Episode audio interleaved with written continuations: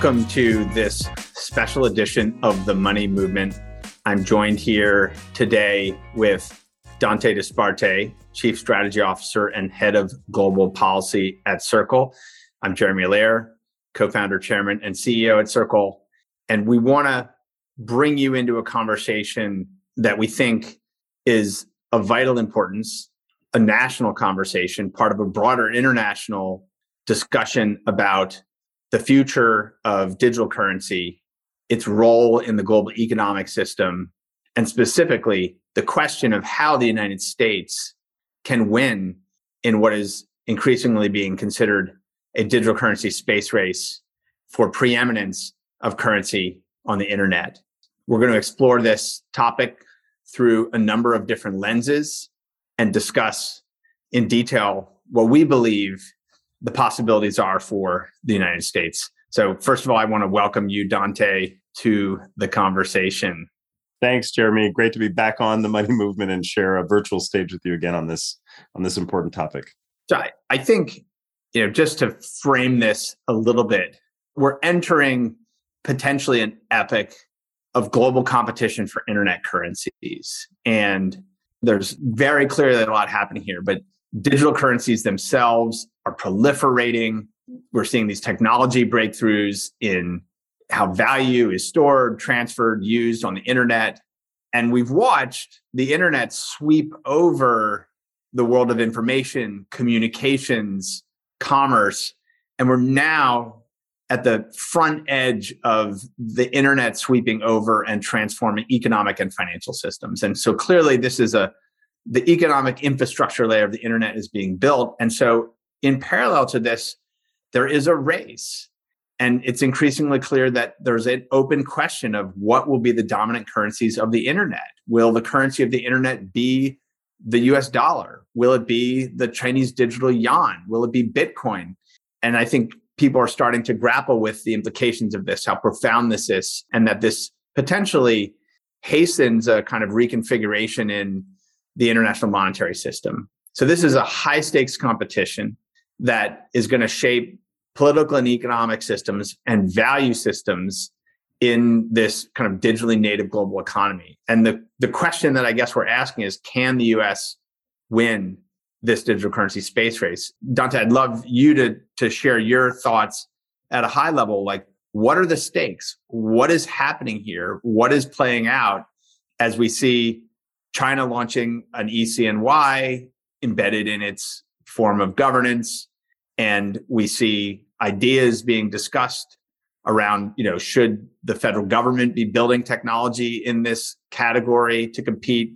And then obviously what's happening with crypto more broadly. What do you think this global competition and the framing of this kind of question really looks like? Yeah, I mean, first, you laid the stakes out, I think, really powerfully about exactly where we are, the point in time and where we are. I think one thing that's interesting to note is this question of what should the central bank policy response and sort of the, therefore the national economic policy response be to a world in which you have all of these alternative methods of transferring value at scale? And up until very recently many of the things that that you have been building and that circle stands for might have been considered fringe finance you know cryptography, payments on the internet, blockchain based payment systems, even Bitcoin. Only up until very recently did this sort of start to really garner the attention of, of the world. And it's an industry that is not too big to fail in sort of systemic risk parlance, but is now too big to ignore. But there's also a point in time in which central banks started paying very careful attention to the question of digitizing their national thrift. And it was around 2019 that the idea of a central bank digital currency stopped being an abstraction that was very interesting to technocrats and started becoming a real experiment. And so some something like 90% of the world's central banks are debating this question of should they digitize their currency and if so how do they do it and what does that form factor look like I've argued, and you and I have argued that you know at current rate, the United States is not necessarily losing this digital currency space race in no small measure because the sum of digital currencies in circulation today reference the dollar. And so, if in fact that form factor is starting to already take shape, then at current rate, the US may be very well winning this digital currency space race. But that leadership is not assured as a long term posture.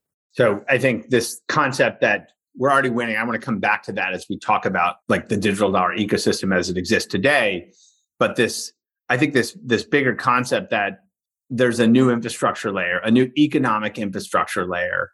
And it's not just about the digitization of national currency, it's about a, a kind of fundamental infrastructure that value coordination, capital markets, commerce, the, the sort of innovation curve of the internet applied to the financial system, which I think magnifies this beyond just a, hey, this is a payment system innovation and into a, wow, this is actually potentially the future of the way economic activity and the, and the whole world works is in some ways, you know, f- framing how strategic and important this is at, at a national level. It kind of leads to this kind of second critical theme. So we know this is of like incredible national competitive and whatnot importance. But this sort of second piece, which is what can we learn from the open internet, right? We have this robust infrastructure globally that was built up over 20, 30 years of open source technology, of open protocols, of open permissionless access. And we're seeing that repeated again, right? The open internet of value has animated really over the last decade. I mean, I got going on Circle nine years ago, and this industry precedes precedes Circle certainly. Over the last decade, I mean, literally tens of thousands of software engineers, entrepreneurs, mathematicians, professionals out of law and finance and just sort of other creators in literally every corner of the world kind of working feverishly to build this new internet native system of value exchange. And so we've seen this sort of open internet of value and this commitment to build it and following the path of the way the internet has grown as well this open global transparent interoperable decentralized system. And th- this is a particular vision of the world and it is in fact a an evolution of the world we live in and you know this i think in some ways when you look at what's happened right dollar digital currencies aka stable coins right they're actually at the forefront of this they're actually one of the biggest pieces of this and are growing extremely fast and actually it may be that this open internet of value and what's been building up from all of these people all around the world is actually offering the United States a rapid path to establishing the dollar as the currency of the internet. I oftentimes feel like the discussion around building a CBDC or what should this response be or the policy response is about containing risk kind of misses this big picture of what's being built an open internet of value and how are you thinking about explaining that pillar of the sort of model that can actually lead the US to win and that maybe already is leading the US to win. Yeah, well, I mean, first of all, you you you rightly summarized that in a world in which this is now a near 3 trillion dollar sort of innovation and asset class, the simplest way of reducing the message to policymakers, central bankers, regulators, and others is to say it is the rails, stupid not anything else. And and I don't mean that pejoratively. It's that the competition is not the form factor nor the economic soundness of a stablecoin. I think we've largely settled what that may look like, that it should be as close to cash like in its properties as possible, and should solve for the buyers and spenders remorse that plagued very early cryptocurrencies and negated the payments advantages. But that the rails and the idea of building a non proprietary technology this third generation of the web is in fact the most powerful innovation that underpins all of it. And that we're still very much as i said recently in in, um, in some hearings in the senate and and you had to testify in the house not long ago about the idea here is that while the internet of value may very well be in its dial up phase the underpinning of the public infrastructure and public blockchains is itself part of the digital public goods and the digital commons on which the financialization, the economic activity, and the remaining activity of a world in which, if data is in fact the new form of, then these public blockchains are the barrels that the barrels that will ultimately allow for all of these other economic activities to take root. I think that's the fundament, fundamental breakthrough. And candidly, it's as powerfully aligned to many first principles that underpin the United States the idea of you know the motto of this country is a pluribus unum out of many one that you have a chance to really build this in a manner in which unlike the tech titan wave in which all the value went to a, a small handful of postal codes in the united states the blockchain ecosystem and this third generation of the web is really being built across the country from sea to shining sea. And increasingly, not only is the dollar the currency of reference, but the US is increasingly the jurisdiction uh, that these developers are calling home. I think that's powerful. We don't want to let that pass us by. Yeah, I mean, I think this embracing what the public good of the internet can bring and em- embracing that with the economic system, with the dollar, is, is really profound. I think we'll come back to sort of the values that are sort of rooted in this and contrast that with the values of an alternative vision of the world, one that is often embraced by authoritarian governments. But you know, I think it's it's helpful here to in making the case that you know today's digital dollar ecosystem, you know, when you look at it, what's happening today, you know, almost by nearly you know every measure, the U.S. and the U.S. dollar are winning. And so, as we think about should the government administer something or you know which is something that could take many many years to develop poses a whole set of its own risks and pitfalls which we'll talk about. You know the market and the open internet are, are racing ahead and we can talk directly about from our own vantage point what we what we see. And so just i'll summarize a few things and then we can reflect on it but you know usdc which is already regulated, is a fully reserved dollar digital currency. There's an entire global ecosystem of developing around these digital dollars. And, and these digital dollars are held in the care and custody of, of, of the US financial system. And you know that when you think about the scale, it's incredible, and we're still in the early stages. So we've seen over 100 billion USDC issued. There's over 48 billion in circulation today. That's over 10,000% growth over two years. So this is happening at, at an incredible rate. In 2021, in just the year 2021, we saw over $2.5 trillion in on blockchain payments and settlements with USDC and nearly 5 million active wallet addresses. Many of those active wallet addresses, you know, with custodial services and other services that touch tens of millions of users. So we're seeing this incredible amount of of emerging activity. And i think that the power of the openness is is a huge part of that. So there's not a single company building a digital wallet to support the digital dollars that are out there. There are today just looking at the apple app store and the google play store there are over 220 different digital wallet apps that can transact in usdc and those are available in 175 countries so already digital dollars in the form of digital currency. There's hundreds of, of third party wallet applications available nearly all around the world to any user. And that's also, you know, connected to, you know, dozens of leading regulated exchanges in over 100 that are accessible in over 180 countries that allow for trading, converting, and providing kind of liquidity and convertibility into key currency markets around the world. And so the market for these digital currency dollars and how they can move around the world to countries in and out of currencies is already there. And then again, kind of talking about the the infrastructure and the openness, USDC is is programmable, blockchain protocols, DeFi protocols, NFT markets, but all of these, you know, developments of new value added ways to utilize money on the internet. There's literally over 200 blockchain protocols that support USDC today, and hundreds of regulated financial institutions in the form of VASPs, which are the regulated digital asset firms that exist in nearly all of the financial centers in the world supporting USDC. So here we are, trillions of transactions, 100 billion plus of issuance a proliferating ecosystem of firms. And I guess the point here is like digital dollars are winning. Like no other country can say that there's an ecosystem like that behind its digital currency on the internet. And I think, you know, this is again, when people often talk about should we build something, what should we do? There, there's a lot there already. And the kind of question I, I have for you is what does this look like in three to five years? Because if the federal government's going to build a technology, and again, there's a whole set of questions around what that even means.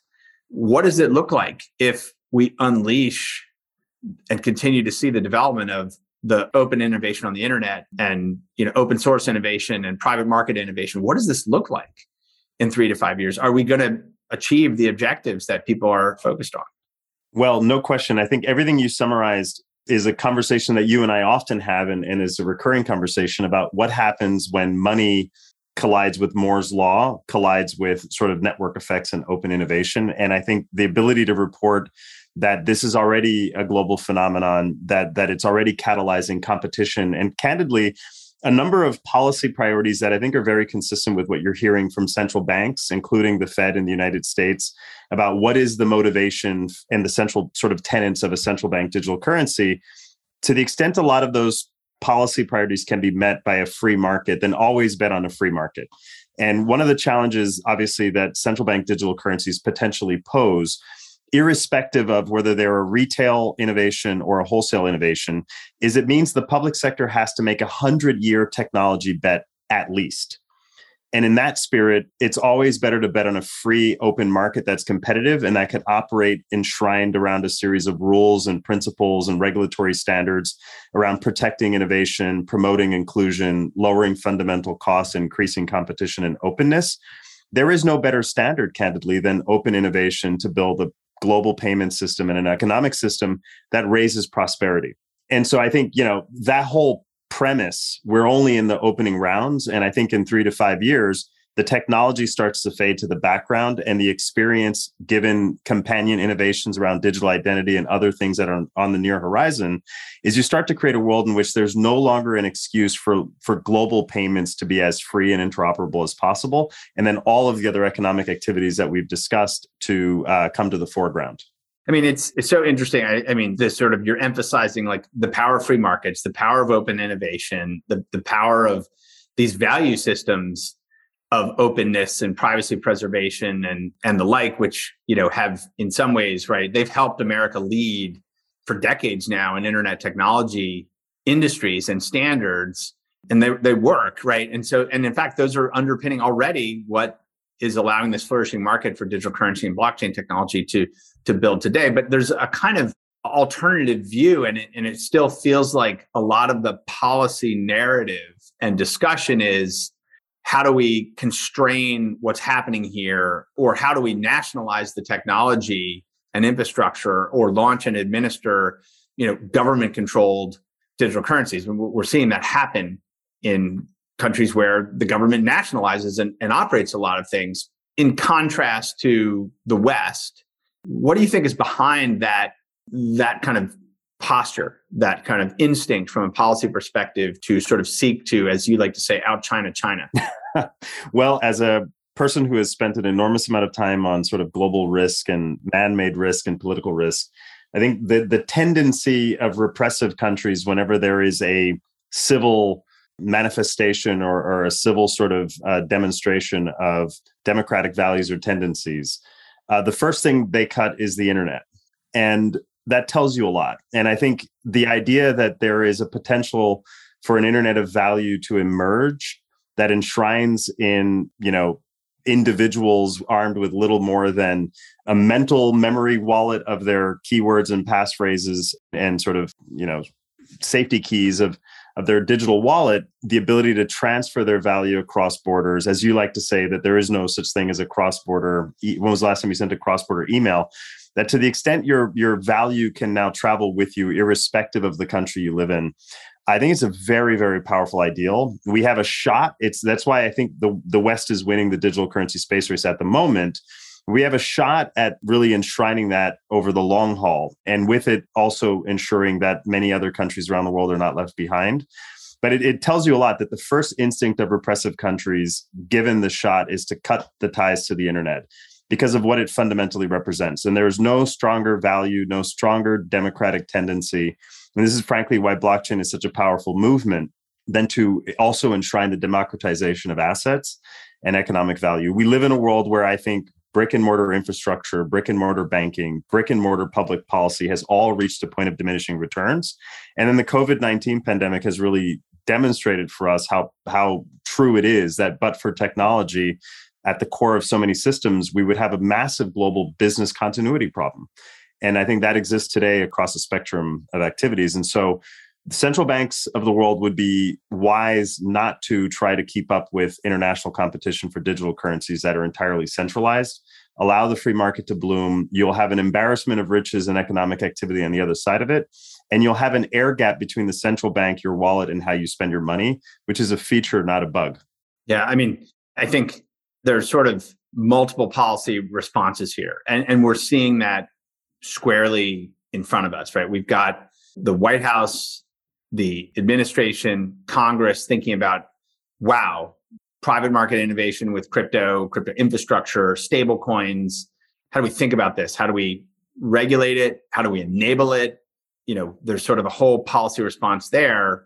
And kind of on the other side of this, you've got an open kind of request for comments on, you know, should the Federal Reserve build a central bank digital currency and looking at that. And I want to focus on the latter here first. You know, th- there are real risks and pitfalls with central bank digital currency. You've just touched on some of those. But what are some of the other kind of fundamental risks that you see that policymakers need to be thinking about? Obviously, there's a question of how to sort of foster and enable and ensure that what's already happening can secure the role of the dollar, which we can touch on a little bit more because there there is room for more national policy on that front. But what are the fundamental risks that exist in a path where, say, there is a three to five year project to try and eh, have the federal government build a technology? Yeah, I think there are a couple. One, we would transmit to the taxpayer hundreds of billions of dollars of open R&D open research and development, open sort of infrastructure that's being developed in a free market that is going from the dial up phase to the broadband phase of this internet of value without a, the taxpayer paying a single penny. And I think transmitting that from an open market, free market set of economic and competitive activity to taxpayer-borne R&D and science projects is, is I think, frankly, patently un-American, and and and it sort of blunts competition because ultimately the public sector then has to pick technology winners and losers and do so in a manner that would survive technological obsolescence. Then you have all of the other attendant risks that come with that. The transmission of monetary policy in the United States and in many other countries around the world flows through the two tiered banking system. And a central bank digital currency potentially introduces a safer, or at least a perceived safer asset, which would then put downward pressure on the two tiered banking system and, and traditional bank deposits. It then raises privacy questions, deplatforming questions, cyber risk questions, and a whole host of other questions. The last point I would make is that the dollar is a global reserve currency and is used all over the world. And the ability to guarantee that the dollar would be present and acceptable in those last mile domains where it may exist all over the planet rides in no small measure on consortium rails or the combination of private sector activity and public oversight. I think that too is negating the upgrade of the dollar to exist in cryptographic form as a digital currency or a stable coin that it's now enabling the dollar to sort of live in a 24/7 always on manner so i think those are just a, a, small slew of the policy responses but you also know jeremy that you're living in sort of the policy upside down when fintechs banks and uh, crypto companies all have common cause in thinking a central bank digital currency is a bad idea.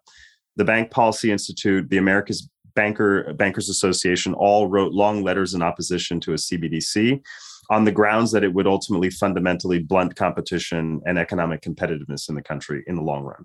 I think the case can certainly be made that there is this incredible innovation that's happening and that's actually how you're going to win right? The question is what ensures the preeminence of the dollar in the age of the internet and the age of the internet economy and that's really the question, you know, and, and this is when you read an editorial from the Financial Times or you read, you know, stump speeches by the various policymakers and others, right? What people care about is the dollar.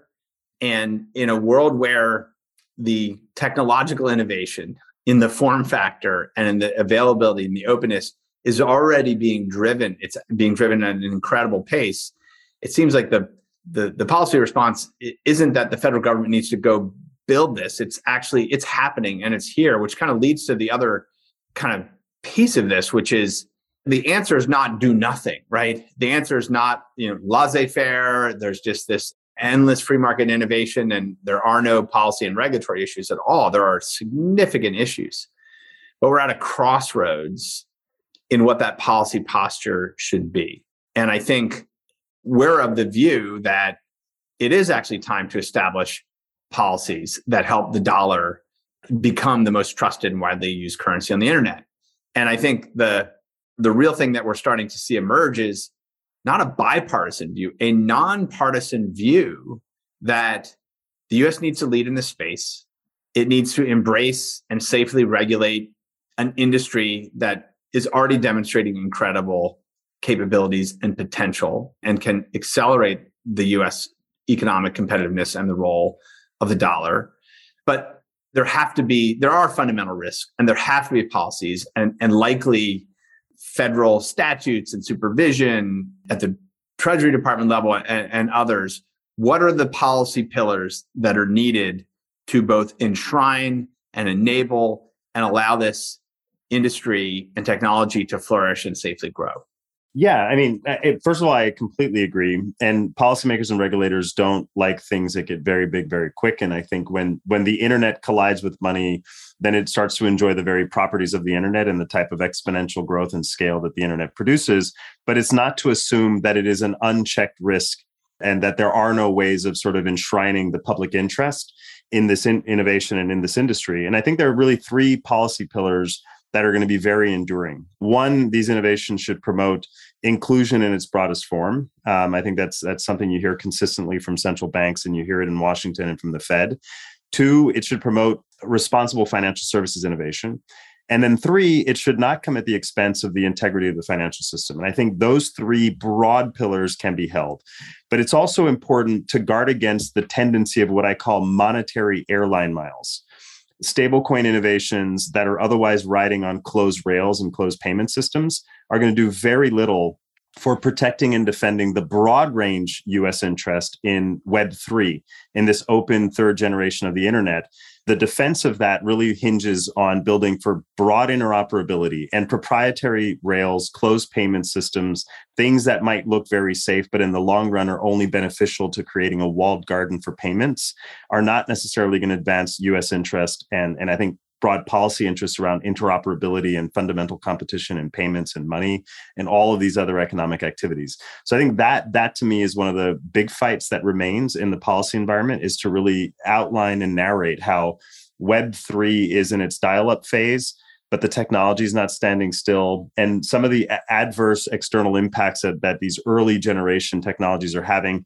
can all be negated and improved upon because the technologists are consistently building. But I think broadly, the policy pillars can be guarded at every level. And the more the policy environment starts to favor that, the better in the long run. And frankly, the better for US uh, economic competitiveness. Yeah, I mean, I think that's right on. The with dollar stablecoins, you know, clearly safety and liquidity of funds, you know, that back these digital currencies, you know, ensuring that mechanisms for digital identity and anti-money laundering can function on public internet infrastructure that is not administered and controlled by a single private corporation or the government, but finding ways to deal with some of these fundamental risks, but doing it in a way which protects and preserves privacy, provides the kind of security assurances that blockchains and cryptography present, but also make it difficult for you know bad, bad actors to to thrive. There's clearly the need for for these, and as you were describing, kind of the fundamental market integrity risks that exist, and and why you have kind of supervised uh, and licensed you know firms at a federal level. So clearly, there's room here for policy to respond to the the growth and the risks that that presents, but in a way which I think embraces a lot of the other things that that we've been talking about. You know, I think kind of from a concluding thoughts perspective, I mean, I know our view is sort of the time is now, right? This is a this is a pivotal moment. It's a pivotal moment where this is being considered and discussed. It's a pivotal moment. China's putting the ECNY into the hands of a billion WeChat users, and I think seeks to take that approach and export it globally. And so the US does need to respond, but also it's not just responding, it's actually acknowledging that the open internet and the free market alternatives are actually already thriving and winning. So, you know, it's sort of establish clear and sound policies, let American industry build and compete at internet speed, you know, and win the race to put the dollar into the hands of every internet user in the world. This is what's available to us. And I really deeply hope that leaders in the financial system and the policy community uh, can kind of consider all this. But I, would love Dante for your your kind of closing thoughts on where we are and where we need to go.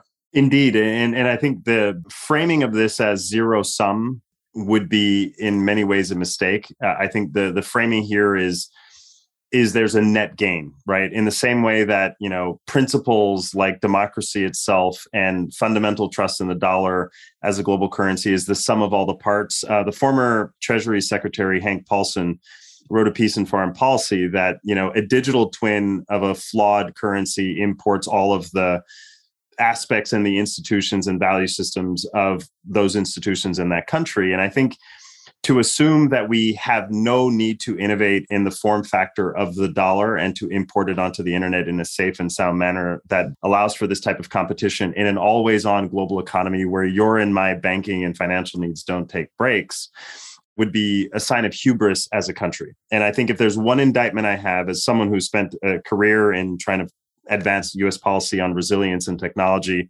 and competitiveness, if there's one small indictment, it was it's to assume that the innovation is going to stand still and wait for us to figure it out. I, I, think that's the one one sort of you know small indictment. I think broadly we're winning this race today. I don't think it's zero sum but i, I do think the president's working group report missed a preamble. It should have included at the outset a preamble that outlined what the opportunities were but it was very heavy on the risks. I think the fed's report by contrast on central bank digital currencies is right in not doing it first, but rather getting it right. And I think a part of getting it right in the United States and a part of getting it right in competing globally is to enable a responsible a private sector to thrive and to enshrine the value systems of a country and the value systems of its institutions in what that open competition looks like. Well said. Good conversation. Hopefully, for everyone who's listening or watching, informative for you. This is a major national debate. This is a major national issue, and it will be exciting to see what unfolds in the coming year.